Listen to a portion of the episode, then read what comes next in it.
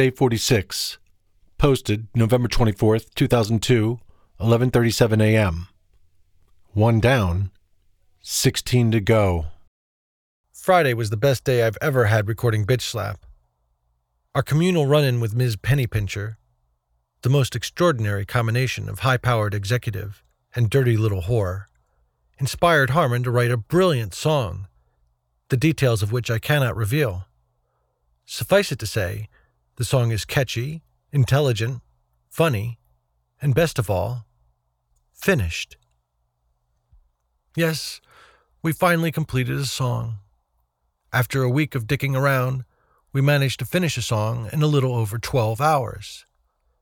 If we continue on at the current rate of one song per week, we'll be ready to mix in 17 weeks.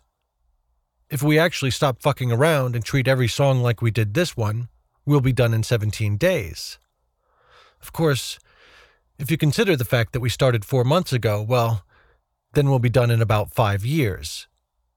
Still, I'm encouraged. For the first time, these guys looked as if they were actually enjoying themselves. While they still had their deficiencies, it worked because they weren't trying to be something else. They weren't trying to write a song to be a hit.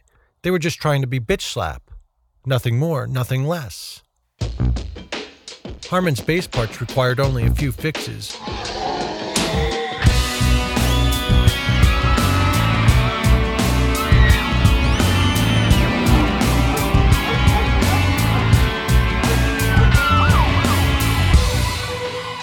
And we were done in about 10 minutes as opposed to the usual two hours of tedious punching. Finding the right guitar amp combination was, for once, an enjoyable experience rather than the usual teeth pulling affair. Yore,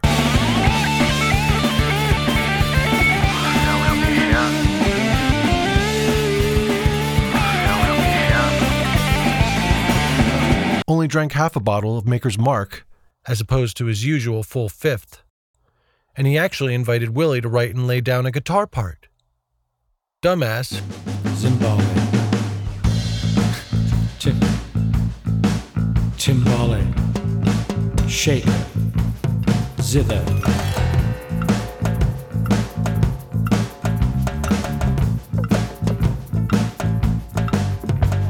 who, as I suspected, doesn't have a clue how to play the keyboard short of perhaps an abbreviated version of chopsticks, asked me to lay down a part for him.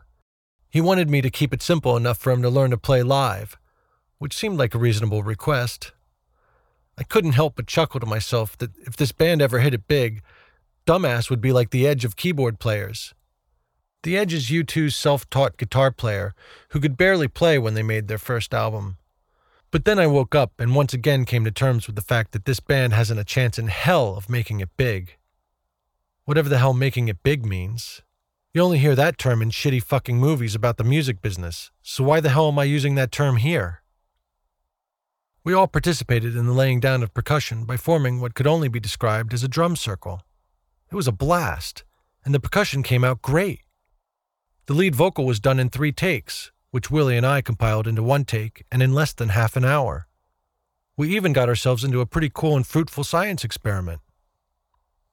Friday's session was how a session should run. It was fun, it was creative, it was guttural, it was fast, and we were all proud of the end results. I even did a quick mix of the song, although I really have no idea if that mix will stand or not.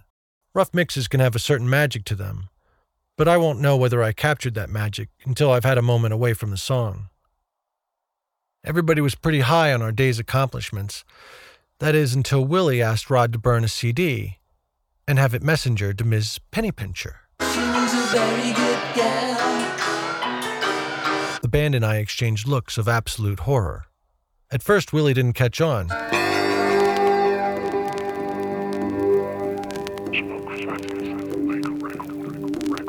That's why they call it dope. And then he too contracted a similar look of horror. It was quite apparent to me that we were all asking ourselves the same question.